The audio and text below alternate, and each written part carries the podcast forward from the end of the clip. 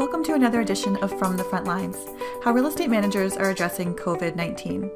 Our topic today is the Coronavirus Aid, Relief, and Economic Security, or CARES Act. I'm back with Ted Thurn, Director of Government Affairs at the Institute of Real Estate Management. Ted, can you explain to us what is in this act and how will it impact various asset classes and the population at large? Thank you, Suzanne. Uh, so today I'd like to talk about a few things uh, regarding the CARES Act. Uh, I want to go a little bit, just give you a broad overview of what's in the bill. I want to talk about what's on the commercial side uh, for our commercial members. I also want to talk about some aspects of the CARES Act from the multifamily side. Uh, I'd also like to uh, give some information regarding affordable housing and then also uh, regarding the tax credits that individuals will receive and uh, the unemployment insurance that goes into effect with the bill. So I want to start off by just providing members a broad overview of what's in the Act. So as most of you know, it's a $2.2 trillion stimulus package which is uh, hopefully to stimulate the economy as we go through these uncertain times. Uh, right now, or I should say the bill does allocate uh, 250 billion in payments to families. Uh, there's also 367 billion in small business loans, another 50 billion uh, in loans to other affected industries uh, like your airline industry, another 150 billion uh, that will go to state and local funds, uh, and another 130 billion for hospitals. Uh, they're already going to be working on a fourth package, and this uh, bill will concentrate on general business relief and insurance ratings and relief to uh, nonprofit associations like your 501c organizations. So those are some broad parameters of what, what's in the CARES Act. However, specifically, I'd like to get into uh, aspects of the bill that pertain to our members. And one aspect is obviously what's going on on the commercial side. So as I mentioned, there's uh, 367 uh, billion dollars uh, that will go for small business loans. And actually, it is 349 billion uh, direct appropriations for uh, small businesses, and another approximately 10 billion um, for emergency or uh, disaster relief loans. So what this is, is that from the commercial side, there is no eviction moratorium. So as, as I'll get to on the multifamily side. Uh, what this does create is that if you're a commercial property owner or a commercial property tenant, uh, you will be allowed to apply for a small business loan, uh, and that can be used for um, sick pay. It could be used for leave, uh, you know, family leave. It could be used for rent or other uh, obligations or any increased costs. Uh, so a couple of uh, uh, features of these loans is that you use 75% of your small business loan for payroll. It will be 100% forgiven of the loan.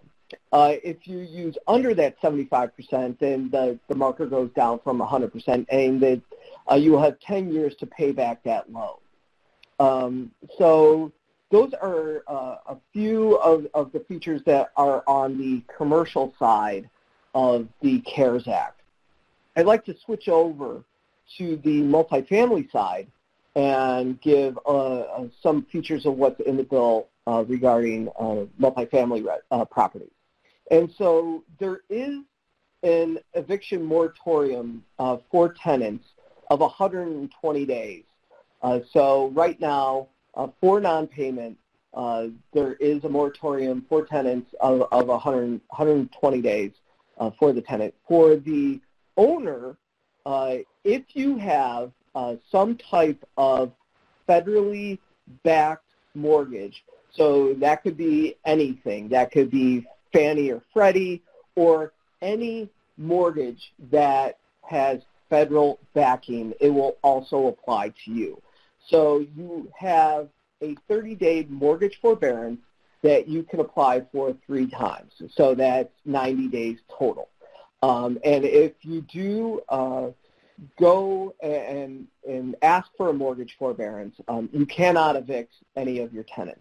So there's a little bit of a gap there because the mortgage forbearance is 90 days, uh, but the eviction moratorium is 120 days for the tenant. Uh, we will be working with federal legislators and our coalition partners like NAR, NAA, NMHC, and others um, to address that issue. Uh, but right now, that's where um, what the bill states uh, regarding the multifamily side. I also want to get into uh, the affordable housing and some of the aid that's going to go uh, to the affordable housing side. So there's 1.25 billion uh, for Section 8 vouchers, uh, rental assistance for seniors, the disabled, and low-income working families, um, you know, who will experience a loss of income from this uh, coronavirus. There's also 1 billion for project-based rental assistance, uh, another 50 million for 202 housing for the elderly, so they can maintain housing stability. Uh, another 15 million for Section 811 housing for persons with disabilities um, to make up for reduced tenant payments um, as a result of the pandemic that's going on.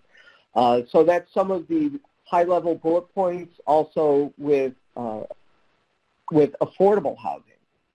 And then also, I think uh, our members are interested in some of the details regarding the tax credits that are being provided.